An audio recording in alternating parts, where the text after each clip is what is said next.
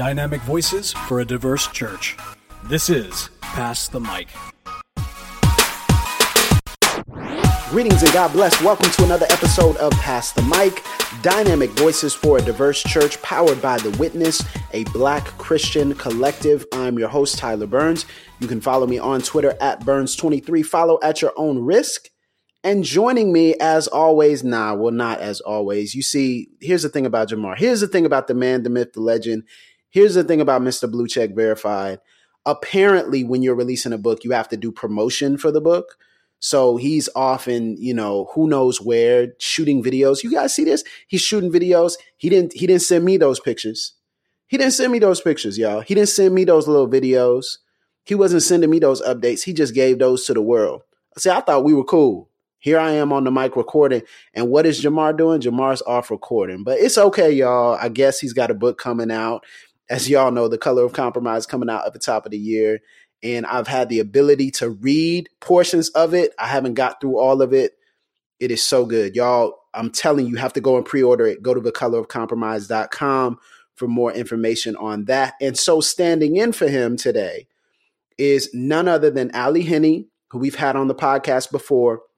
And before I kick it over to Ally just to, to introduce her and allow her to introduce herself for those who have not had the chance to meet her, I just want to say that we really believe here at The Witness in being a Black Christian collective, that a collective is not just two voices. It's not just Jemar and I.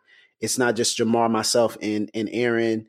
It's not just the team that we have currently, but it's also the people who are listening to the podcast, interacting with what we do, um, but feel a stirring to be heard, feel a stirring to have a greater platform. And so we hope to introduce over the next few months and over the rest of the year more people as a part of the collective, as a part of the group um, that is pushing these conversations forward and is showing a perspective of Black Christianity. So, as you guys know, Ally is um, a wonderful voice, a voice that we want to amplify, we want to build up, a voice that we want to give platform to and uh, she's an admin in the in the PTM Facebook group and also a student at Fuller Theological Seminary. And she's also a pastor in residence. I'll let you go ahead and Ally. I, I, I want to steal your thunder here. Tell tell everybody what you're doing, both on on PTM and then also um, in your education as well. Yeah, so I mean, you you said it all basically. So I guess on the internet, I am the admin, one of the admins rather, um, for the Pass the Mic Facebook group, and then I have my own Facebook writers page. Um, so it's a public page. I have a personal account, of course, but I have my own public page where I post things about race and some different stuff every day. And so you can check that out if you're ever on Facebook, I guess. And then I mean, I'm on Twitter and stuff too. But then outside of the internet, I am a wife and a mother of two. I have a four year old and a one year old. Um, yeah, I guess she's one. She's she's closer to two than she is to one. But anyway, and then I am pursuing my Master of Divinity at Fuller Theological Seminary. And so I've just started my second year officially in my second year. Yay. and I'm also that's serious. Once you yeah. get past that one, once you get into another year, that's serious. Yeah, it's, it's so it's getting serious now. So then uh, Tyler also mentioned that um, I'm a pastor in residence. So part of my seminary education is that I have to do what they call an apprenticeship. And you can do it with any type of, of Christian organization, nonprofit, or whatever. But since I'm really interested in pastoring, um, it actually I shouldn't even say that that I found this church. This church actually found me um, through a mutual friend, and they invited me to come and do my apprenticeship with them. So I'm doing that now, and so that's great. We launched uh, two weeks ago. It's a church plant, and so we launched two weeks ago. So that's been really exciting in the season, kind of leading up to that. And so then that's pretty much my life right now is dealing with racism on, on social media. This is doing crazy. racism on social media. So that yes, is, that's pretty much my life right now. a crazy topping right there. That is the cherry on top. And that yeah. is dealing and and you know, speaking of that, I did want to mention that you are a crazy follow on Twitter. You know, I talk about Twitter at Burns23, but y'all need to follow Ally on Twitter. She recently did, and her handle is at the armchair com as well, at the armchair com. You can also find her by looking up her name but she recently did this crazy tweet thread, and I want you to explain it. It was called the White Fragility Self Test. Now, this has got thousands of retweets, thousands of likes. Explain to us what was the motivation for the White Fragility Self Test? Well, you know, I have a face like I mentioned earlier. I had a Facebook page, have a Facebook page, and that's actually where that started. And I thought, you know, after after a while, it had been going, and, and right now it's my most shared and most reacted post on my Facebook page. So I was like, yo, let me let me share this with the Twitter. Let me get let me get this on let me get this on the Twitter because you know I like Twitter is is a little bit of a different platform because you can't do a whole lot of. I don't like to thread people to death on Twitter, but then have like you know like like people be having Thank like you for that by the way. I appreciate that. people be having like these like maxing out people be maxing out Twitter like 25 uh, tweet threads, and I'm just like, yeah, y'all, I ain't got time to read this novel. Listen, just, just, just say if you can't say it in 280, right? Write a blog if you can't say it in 280 characters. But anyway, I took this, I took this post over over to Twitter, and basically like. I don't even I can't even really talk about how it sort of came to me. I don't even really know how it came to me. Just one night, I was I was laying in bed, getting ready to go to sleep, and I was just like, I was thinking about white fragility as I was thinking about my thinking about uh, creating my post for for the next day, um, for my page, and I was just like, what if I did a white fragility self test?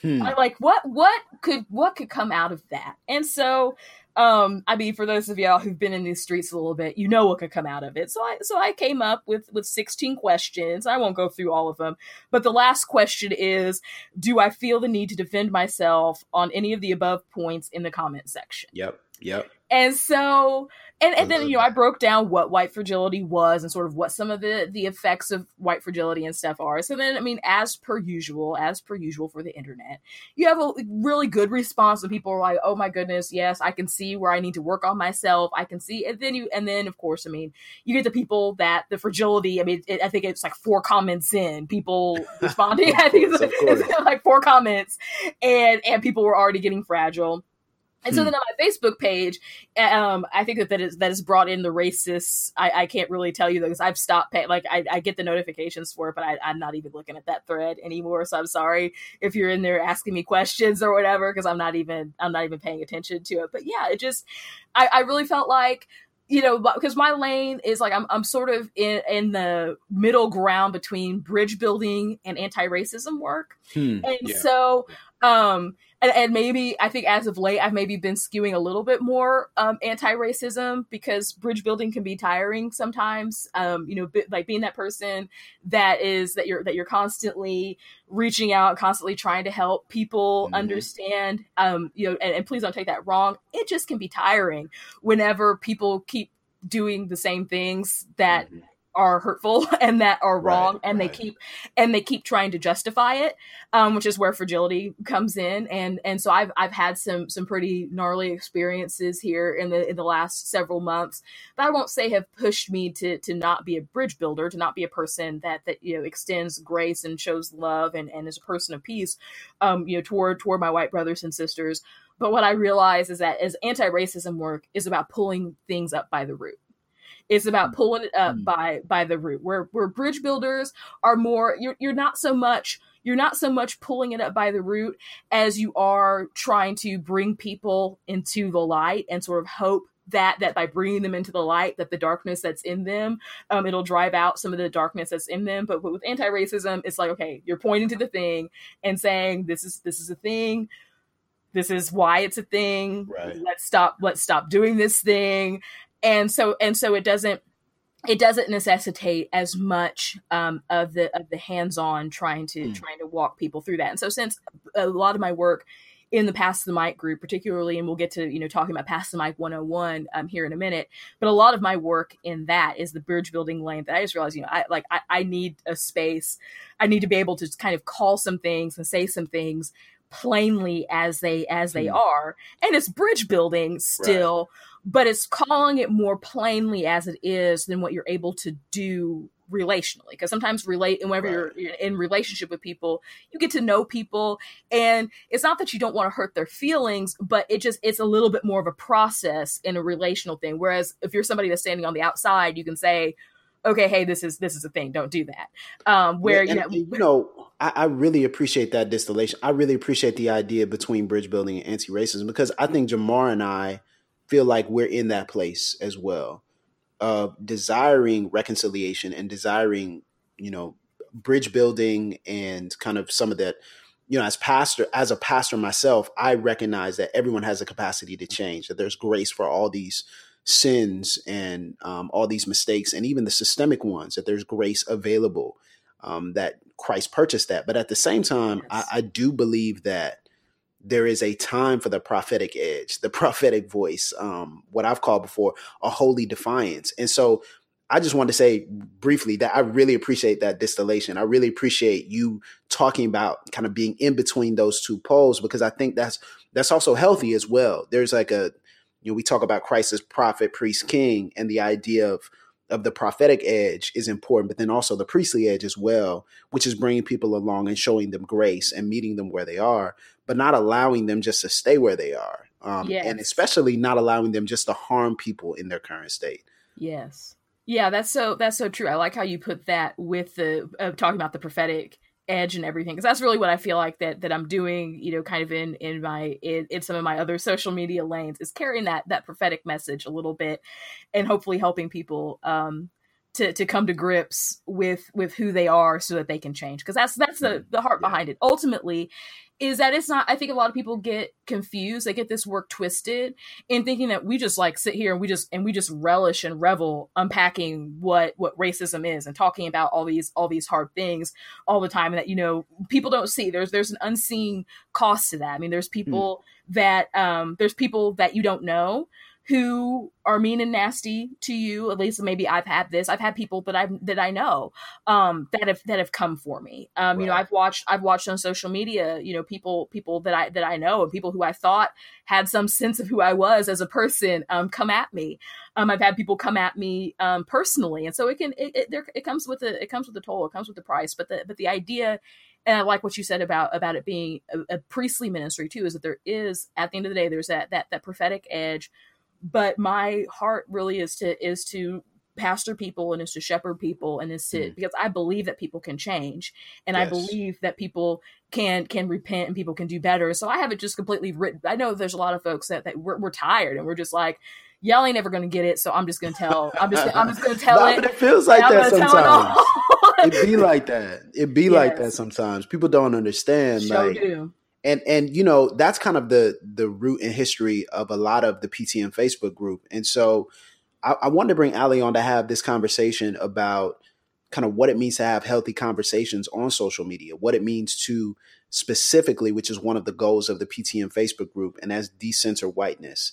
And before I get into that, before we can we can talk about that, I have to give a little bit of history on how the PTM Facebook group came to be in the first place. And it started around March of 2016. And I remember there was this in, internal conversation on the witness team, then the RAAN team, about whether or not we would have a page or a group. And I think by some accident, by some funny, weird circumstance, we started a group. And the goal wasn't for that group to be massive. It was just an idea that we would use this as kind of a um, kind of an incentive for people if they wanted to be a Patreon subscriber or something um, in the future that we were planning that then they could be a part of this private group that would give maybe more access. They would be able to talk about certain things. They'd be able to ask direct questions about certain podcast episodes or topics. And there was something that happened. I won't get into all the details, but there was kind of a situation that happened um, that was very public in kind of our corner, which at the time was Reformed evangelicalism in that corner and it led people in a very prominent reformed facebook group um, to kind of ban conversation about something race related because the the person in question the suspect so to speak um, was a member of that group. And so they said well we're not going to talk about this anymore because he's our brother. And so immediately we were like well you know okay it's been nice but we out. Um, i'm not going to stay in a group where someone is actually protected um, and insulated from being called out on sin. So left, and then for some odd reason, a bunch of people started following us over to the PTM group. And we didn't really talk about that situation as much, but we started just having more conversations than what we thought. And it was an open group, it was an open posting group, which was crazy. Um, we couldn't keep track of all. We had no moderators or admins. It was just me and Jemar and Bo, I think, and you know, we were talking back and forth, and it was a, a bunch of different groups of people in there. And, and so when it got to about 500, we were looking around like, what is happening here? Before we knew it, it, it had hit a thousand. And immediately following the 2016 presidential election, that was another thing. Then we started talking about in the podcast. And it led to these really interesting dynamics because you have different people of different ethnicities, all, well, most actually, most believers from kind of conservative denominations coming in, and then you have more liberal people coming in. And I hate using those monikers, but the reality is there is a conservative, there is a liberal, even theologically. And so that mentality, those mentalities clash like all at once. And so it led to some very interesting things. Now, Ally, you came in kind of in the middle of the clash. We had established a couple of rules. We had said, okay, now this is what you're going to be able to do. You can only post once a day because of the flood of posts. Um, we're going to have moderators now. You know, we were talking about these things, and then you just kind of showed up. And I remember us having some conversations even before we knew each other very well about the effect of the PTM group on your life and your journey. Can you talk a little bit about what that did for you and how important it was? Oh yeah, yeah. Pass the mic has been an awesome thing for me. I actually tried to join the group. I want to say probably in September or October of 2016.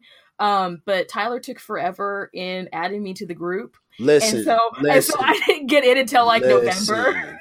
let me tell y'all. Let me tell you something. Because there were so many people. This is this is what would happen. We would have we would have three or four massive controversies every single week. So we have three or four massive controversies. And I'm like, look, I cannot keep track of everybody's posts. So I cannot keep track of 20 posts a day. And and it was it was free fire. So anybody could there were no uh, post approvals. We hadn't done that yet.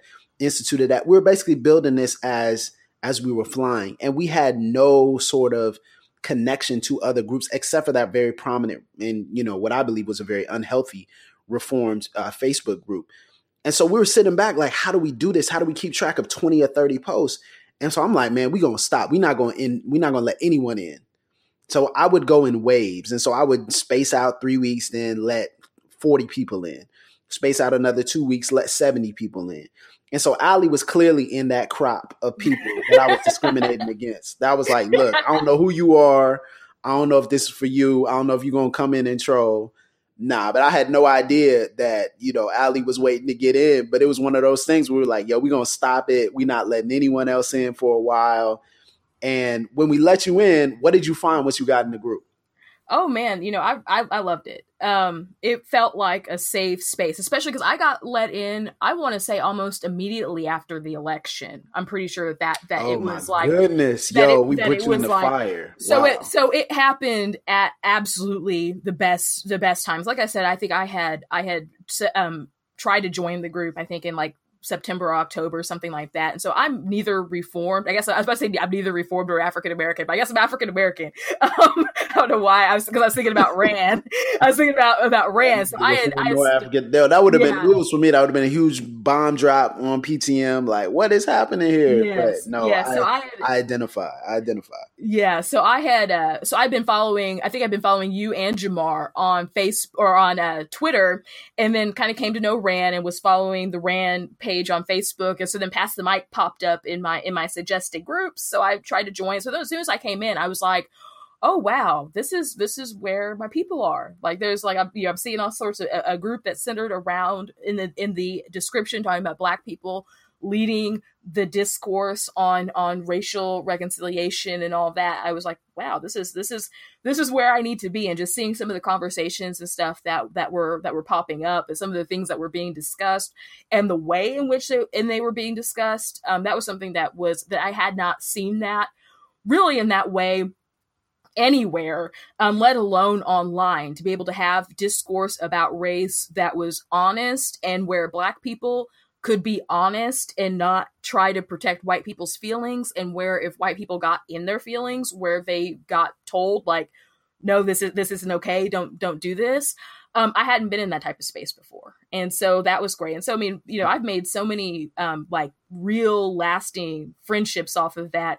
I won't I won't name drop my friend because she'll get really upset at me for saying this, but uh, because because she's sort of a, a, behind the scenes person, but she's one of she's the admin for the Pass the Mic 101 group. So if you're in Pass the Mic 101, then you know who I'm talking about.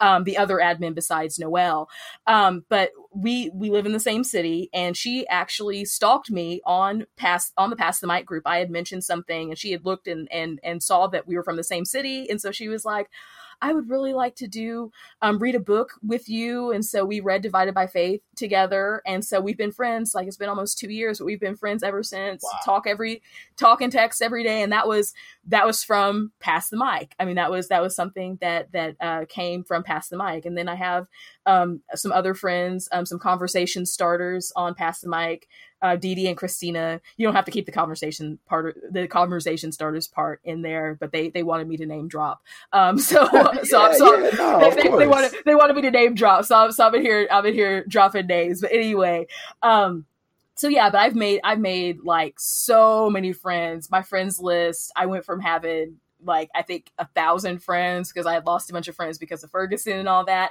And now I feel like I, I think I have like eighteen hundred friends and stuff on Facebook. Just people, just I've, I've made so many new friends and so many mm. like really good deep like lasting friendships that you know it's like i hope that the group never goes away i hope the Pass the Mic goes away but i have i have friends that i feel like that if any of those things were to go away we would still we would still yeah. be there we would still be talking to one another so it's been a great thing in my life for sure and and I think what's so fascinating about it is it's been a, a very interesting test case for how to, in our words, decenter whiteness. Now, the group originally was not intended for that. There was no desire for that. That's not what we were talking about. I mean, it was just basically black reforms people getting together. And I think for me, coming from a more charismatic background, coming from you know, growing up, I was not reformed. My church was not reformed. It is not reformed in that in that theological context. And so there was this sense in which I was still using foreign language. There was this sense where I was looking for people who identified. And when people like yourself started coming, it started reminding me of my roots, reminding me of where I came from theologically and reminding me of, you know, some of the intersections, even in some of the groups uh, threads that we've had in the group talking about Pentecostalism and talking about um, the gifts of the Spirit and talking about some of these things that maybe in Reform circles weren't necessarily as mentioned as frequently. And these would just lead to theological debates instead of appreciation. And so, slowly but surely, especially after the election and even before that, with a number of different scenarios, we started talking about what does it look like to decenter whiteness? What does it look like to not have conversations that are colonized, that are forced to kind of put people in corners to make them, even as believers, we do this with one another, making people adhere to our standards of what a good conversation is. This episode is brought to you in part by Baker Publishing Group. Most of us don't want to spend our lives being time wasters, space takers, binge watchers, or game players. We want to be difference makers. But maybe we make changing the world a little more complex than it really is. Making a difference isn't measured by a viral post or a name on a building. It isn't determined by a following or a fan base. Want to make a difference? Focus on just one person at a time. That's the secret of the way of Jesus.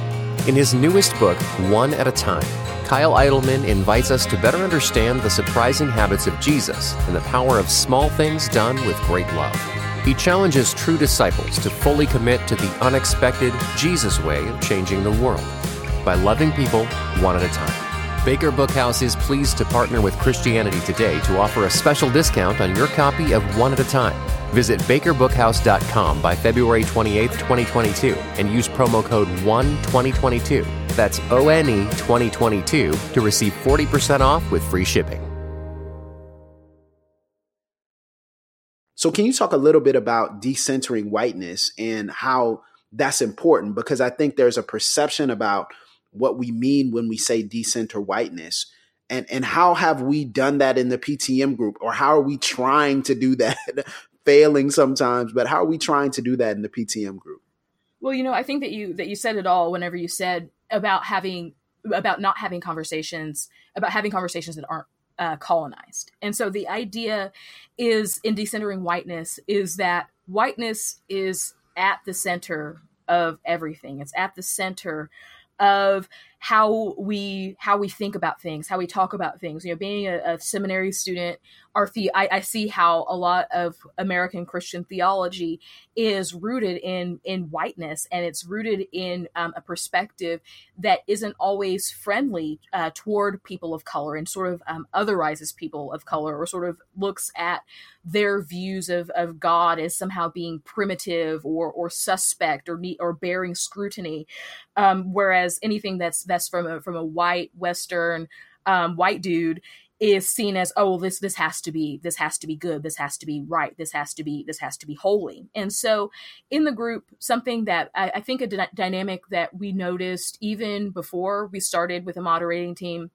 but especially we were able to talk about it as we built the moderating team was noticing how in certain threads there would be somebody a, a, black person might might tell a story or might share a perspective on something and there would be white people be the first people to, to jump in and comment. And not that that's necessarily wrong or that's necessarily a bad thing but in a group that is supposed to be where uh, black christians are leading the conversation where christians of color are leading the conversation what we started to find was that the black people weren't commenting. And so you might have somebody start a post yep. and then uh, you might have a black person start a post and then if a white person well if, if the first four I, I, have a philosophy that, that if the first four comments are are white people the thread will go will go a certain way if the hmm. first four comments are are black people or people of color that that sort of that centers blackness that that centers that that other lens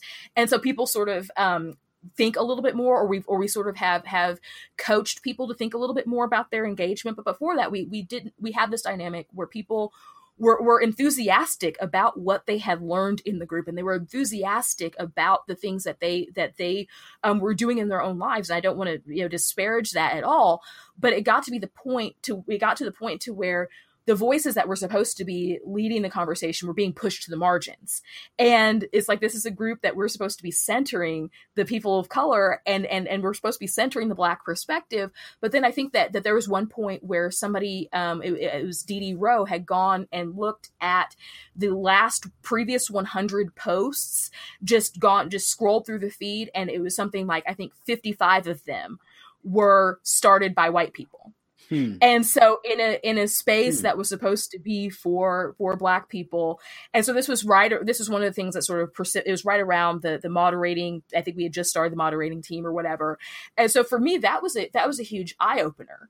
Um, because at that point we um, didn't have post approval turned on. It was just everybody could just sort of post whenever whenever they wanted to post.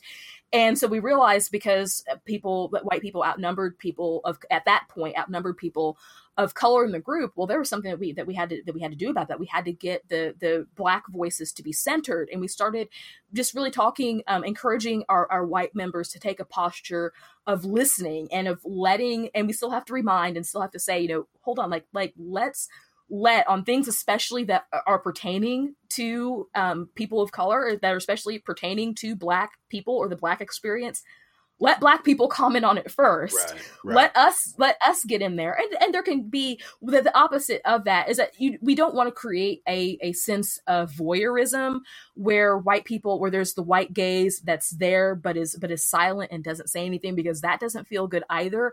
And so we're really trying to kind of toe that balance to where it's not just okay, like white people are sitting in here and looking at us and taking notes, but they're not interacting with us because that can just feel really, really weird but also realizing that there's just I, I, I don't know how to explain it, but I've but I've watched it happen over and over and over again in thread after thread after thread after thread after thread.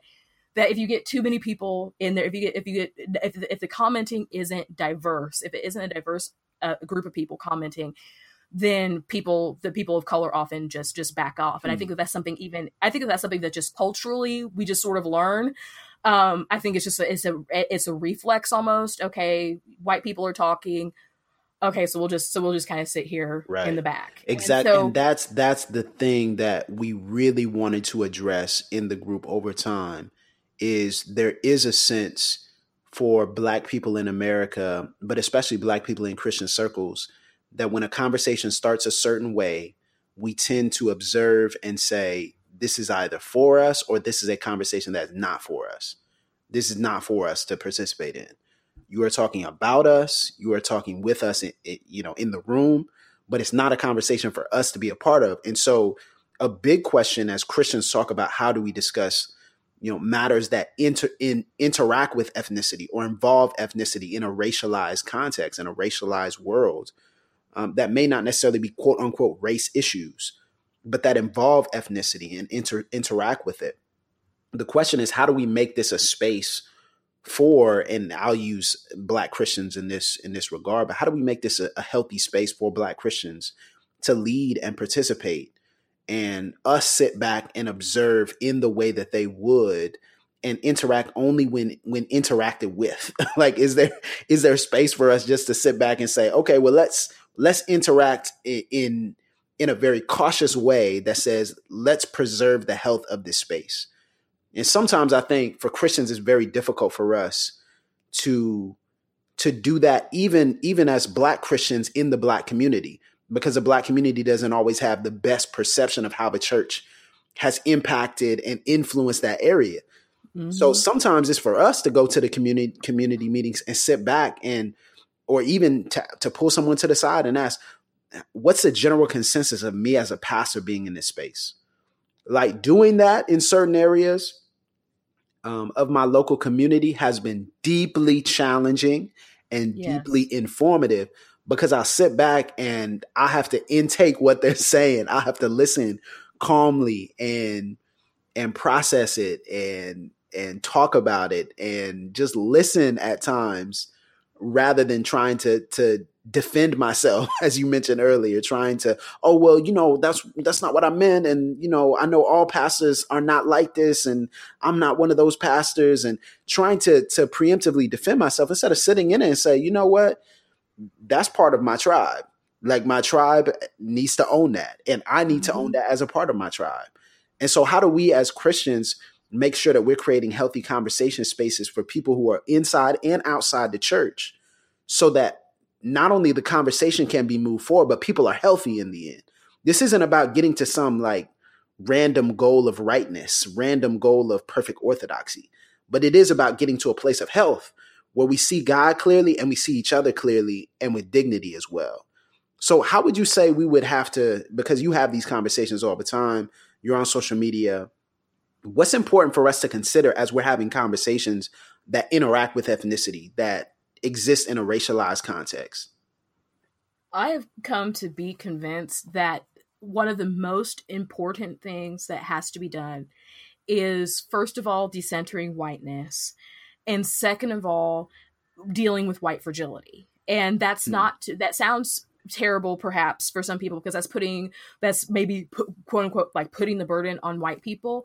But even in our own spaces even in spaces that are predominantly black i think that we still have to deal with this idea of decentering whiteness. And so really looking at how we think about the world and and questioning interrogating our worldview and saying especially as as christians i think especially those who maybe come from um, some of the evangelical christian side um, we have to interrogate our mindsets toward things and interrogate is this a mindset that was born to protect white supremacy or is this a mindset that that um that that is a, is a little bit freer is a little bit eh, eh, that isn't that isn't rooted in that and i think that it was jemar that said on the on the podcast about um aretha franklin's funeral about how in the in the black church there is a broader sort of consensus of what we're able what, what, what we want to listen to and, and right. who we want to have and i and i found that in spaces where you have black christians that have been sort of um, whether it's birthed in the in the white church or who have um, spent a lot of time adjacent to the white church, um, we lose a little bit, bit of that. Sometimes that can that can be hmm. lost, and so it can be so there can be um, a, a, mindset of so. For instance, you know, at, at, at Aretha's funeral, you had Minister Farrakhan sitting up right. on the platform, and that still um, just trips I, me out. That still I'm that, like, that was that was trippy. Just that that was Still something you know i would not consider um, minister farrakhan to hold orthodox christian beliefs but saying that he could still occupy that space and still be in that space and still be welcome in that space i think um, says something where i think that in the evangelical world especially um, there is almost a tribalism that says that if you don't think like me, if you don't act like me, if you don't talk like me, if you don't believe just the same things that I believe, then we're going to place you on the margins. And so mm-hmm. with the black community, if we because we come from different we come from different regions. We come there's there's there's a lot of us, but comparatively to the population, there's not a lot of us and so we come from different regions. We come from different expressions of of christianity. We come from different academic backgrounds different socioeconomic statuses.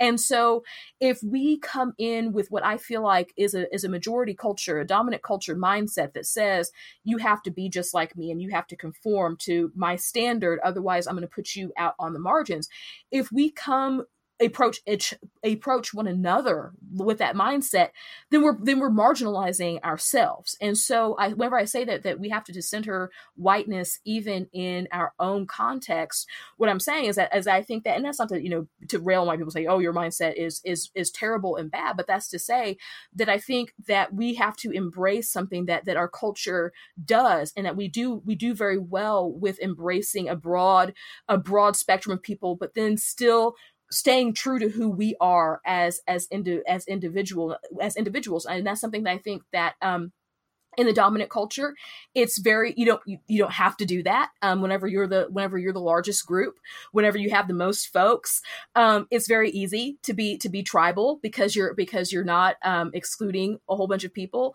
But there's so few of us that we that we really we have to we have to band um, together. And so i just i think that that that is critical that even um, and then in spaces like this that are multi-ethnic it's it's critical that we that we decenter whiteness and it's, and it's critical that we that we um, take on fragility and that we and that we deal with that because the conversation can't go forward if you're constantly having people whose feelings are hurt and who are constantly mm, lashing out and being and being harmful and and questioning every little thing and, and wanting to do a, a lot of a lot of back and forth and a lot of a, a lot of picking every um, aspect of it of it apart that gets to be that gets to be tiring and the conversation doesn't move forward. And so then we take that and talking about the group.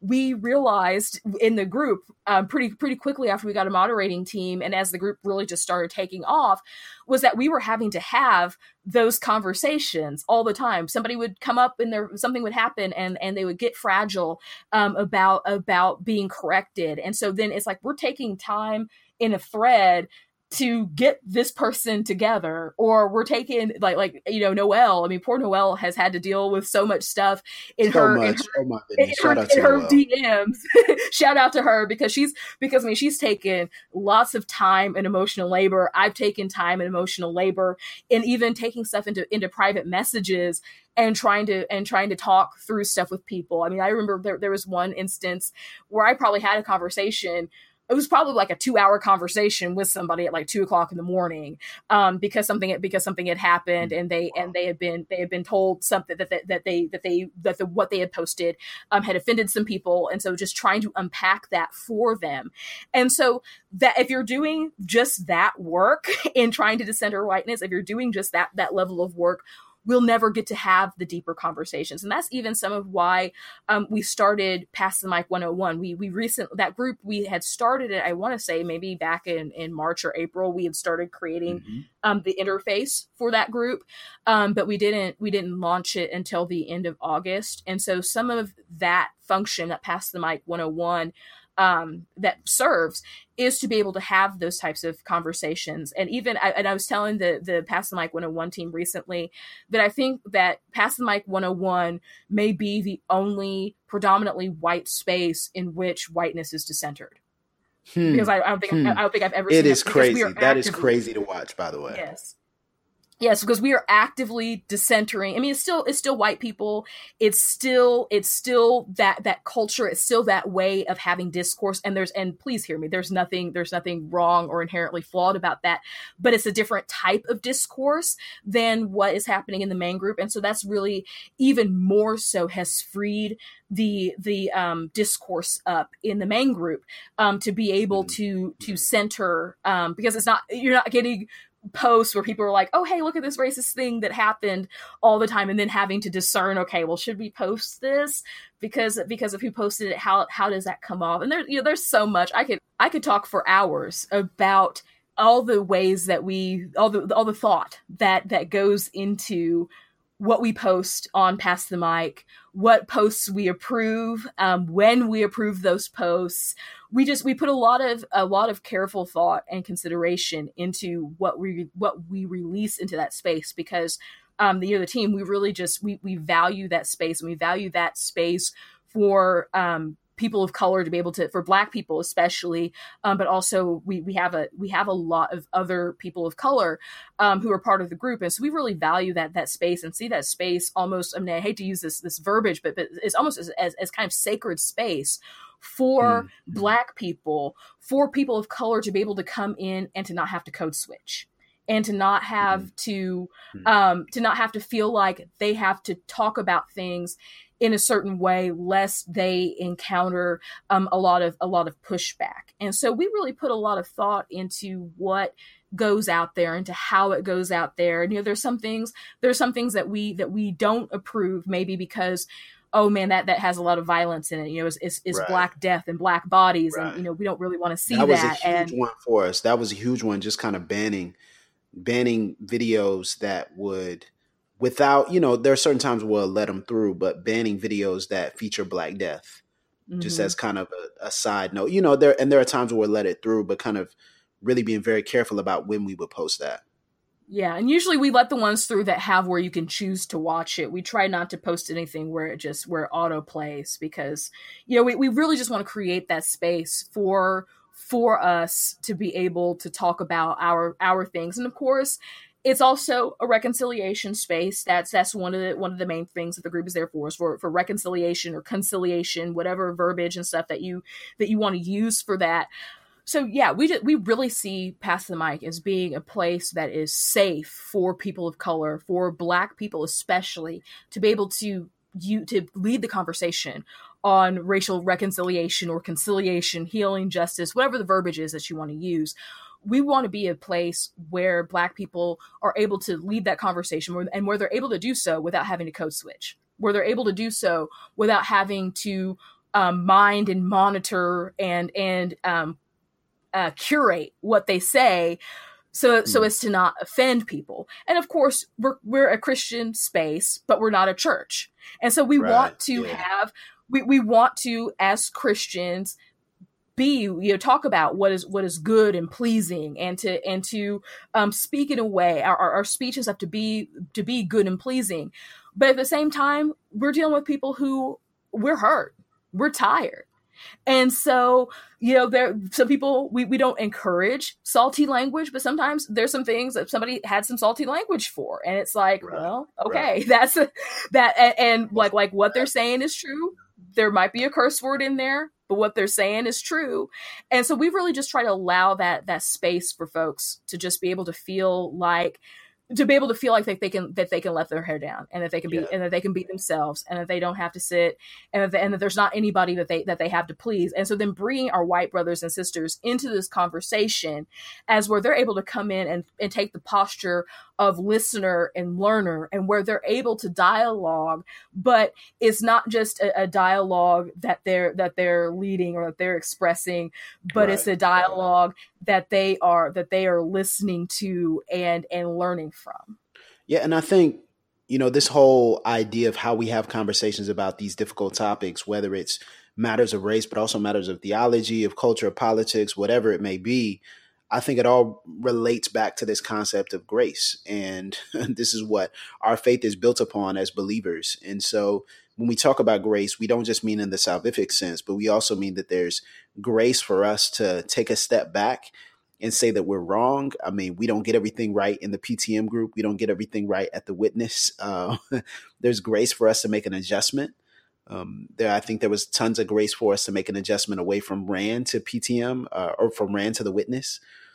Um, and I think there's a ton of grace for us, even as we have conversations, that we can adjust. And that, that gives us the freedom to say we don't always get it right. And so if we don't get it right, we need to come back and make it right. Um, if we speak harshly in a way that was out of anger, um, in a way that was out of of, of unrighteous anger, of anger of mm-hmm. in, indignation, of personal vendetta or bitterness, that we can repent from that. And we've we've had times where we've handled that well in the PTM group, and there are times we haven't handled that well in the PTM group. Mm-hmm. I mean, I don't want to make it seem like it's a utopia, but I think that messiness is in incumbent upon what is going to happen when you try to decenter whiteness. When you decenter whiteness, it's going to get messy. And we try to center people of color, particularly black people in America, especially in an American Christian context, it's going to be messy. And so I think for some people, they stop having these conversations because they get too messy that means you need to have more of these conversations because what is happening is it, it's unearthing something that's a stronghold in our culture. It's unearthing yes. something that's a stronghold in our churches and it's a hmm. stronghold mm. in our communities. And if we don't address it, if we, the bearers of light, don't come in and shine light, then darkness will reign. And yes. so it's important for us to say there's grace. And I hope that's an encouragement to anyone, whether you're white listening in on this conversation. I hope there's an encouragement for you to recognize there's grace even for missteps and misspeaking in these conversations. But then there's also grace for you to take a step back and repent and to say, mm-hmm. I have been yes. fragile. Um, there's grace for you to take a step back and and get on your knees and say, I have been vindictive. I have been bitter. I've misused this, you know, my power, my cultural cachet or my cultural position and my status as a white person in America to harm other people of color. And doing that is not a sign of weakness. It's not even a sign of political correctness. It's a sign that you've been transformed by the Spirit of God, that you're able yes. to take a step back and and say, "There's grace for me," and so I can repent freely. And uh, I hope that just encourages people today because I think it's important for us as we have these conversations to make sure that the conversations are being had in a way that is pointing us to the right things. And we think that involves decentering whiteness, um, there's so much more to unpack and explain about that, but I appreciate what Ally and Noel and the entire moderating team and admin team at PTM and PTM 101. I appreciate what they do so much because they're showing us and and that it's a black woman as well and that it's women involved leading that's a whole nother thing like are we willing to to listen as men to a conversations that's that's led by our sisters? Are we willing to listen as men to conversations where we aren't the dominating force, where we aren't the final word of what's said? That's really important for us. And so I hope it encourages people who are in the PTM group. I hope the people who have left the PTM group, there's grace for you too. Uh, there's hopefully yes. give us grace as we're still trying to figure it out. Um, and and I just appreciate you, Ally, for leading these conversations online. It's difficult to do this work when people are watching, and to keep your cool and to keep your witness, pun intended, um, and to keep your faith. uh, it's difficult when they're doing a racism. It's difficult, but yes. it's important for us as believers to learn how to respond rightly to that. So I just I honor you and I appreciate all your work. So wait, I, I need to say something about about missteps here. Yes, yes, um, please. So um, one of our one of our admin team, um, I will not name any names, but their name rhymes with Sally Penny. Um, she, I was like, "Yo, she about to call me out on li- like live on the podcast." I was like, "What is about to happen?" No, no, no, no, no. Sally Penny. Um, a few weeks ago, it was me, y'all. It wasn't. It wasn't Sally Penny. It was me. A couple of weeks ago, or actually, because it's been more than a month ago, at the end of August, I thought that I had found a system to call inactive people from the group, and I messed up. I did not call inactive people from the group. I removed a whole bunch of people who were actually, I, I, think, like something like 700 people. From I was using admin tools, I got carried away. It, it, I black I blacked out. I don't know I don't know what else to say, but I am so sorry. So if you are listening to the podcast and you used to be in the Pass the Mic group and you all of a sudden realize that you're not the Pass the Mic group, you didn't do anything wrong. We didn't just like arbitrarily kick you out. Um, and it, it, also kind of happened. It happened right at the, at the same time that we were um, launching Pass the Mic 101. So there's some optics there that sort of look like, oh yeah, we're kicking people out the group. No, we're really not kicking any, anybody out the group. It just, I thought that I was, I thought that I was helping, and I actually did more harm. So I have to repent of that misstep. Please join the group, and whenever you join the group, whether you're joining back in or if you're joining for the first time, please answer the questions uh, because that's what helped that if you answer the questions you get in the group quicker. If you don't answer the questions then it takes way longer because we have to facebook stalk you and have to do all sorts of stuff to make to make sure that you're not a white supremacist trying to get to it. So, so that's and trust which me, has happened which has happened has, before, has happened. which has happened. So and we, and we and we have all sorts of people trying to get into the group. So that's so you're probably not going to get in the group if you don't answer the questions so please answer the questions. But i just i had to admit to that mis- misstep and get that on the mic, get that out there because I don't want because people have been re-adding themselves to the group like um, I don't know what happened and I, and I felt and I felt ter- terrible. So anyway, no, that's awesome. Uh, we really appreciate that, and we appreciate that grace that you give yourselves and the grace you give us as me and Jemar as men in the PTM admin team as well. So y'all go join PTM Facebook group and next time we'll have Jemar. He'll be on. We'll we'll we'll make Jemar talk about his own missteps next next time. You know, Jemar needs to talk about this too.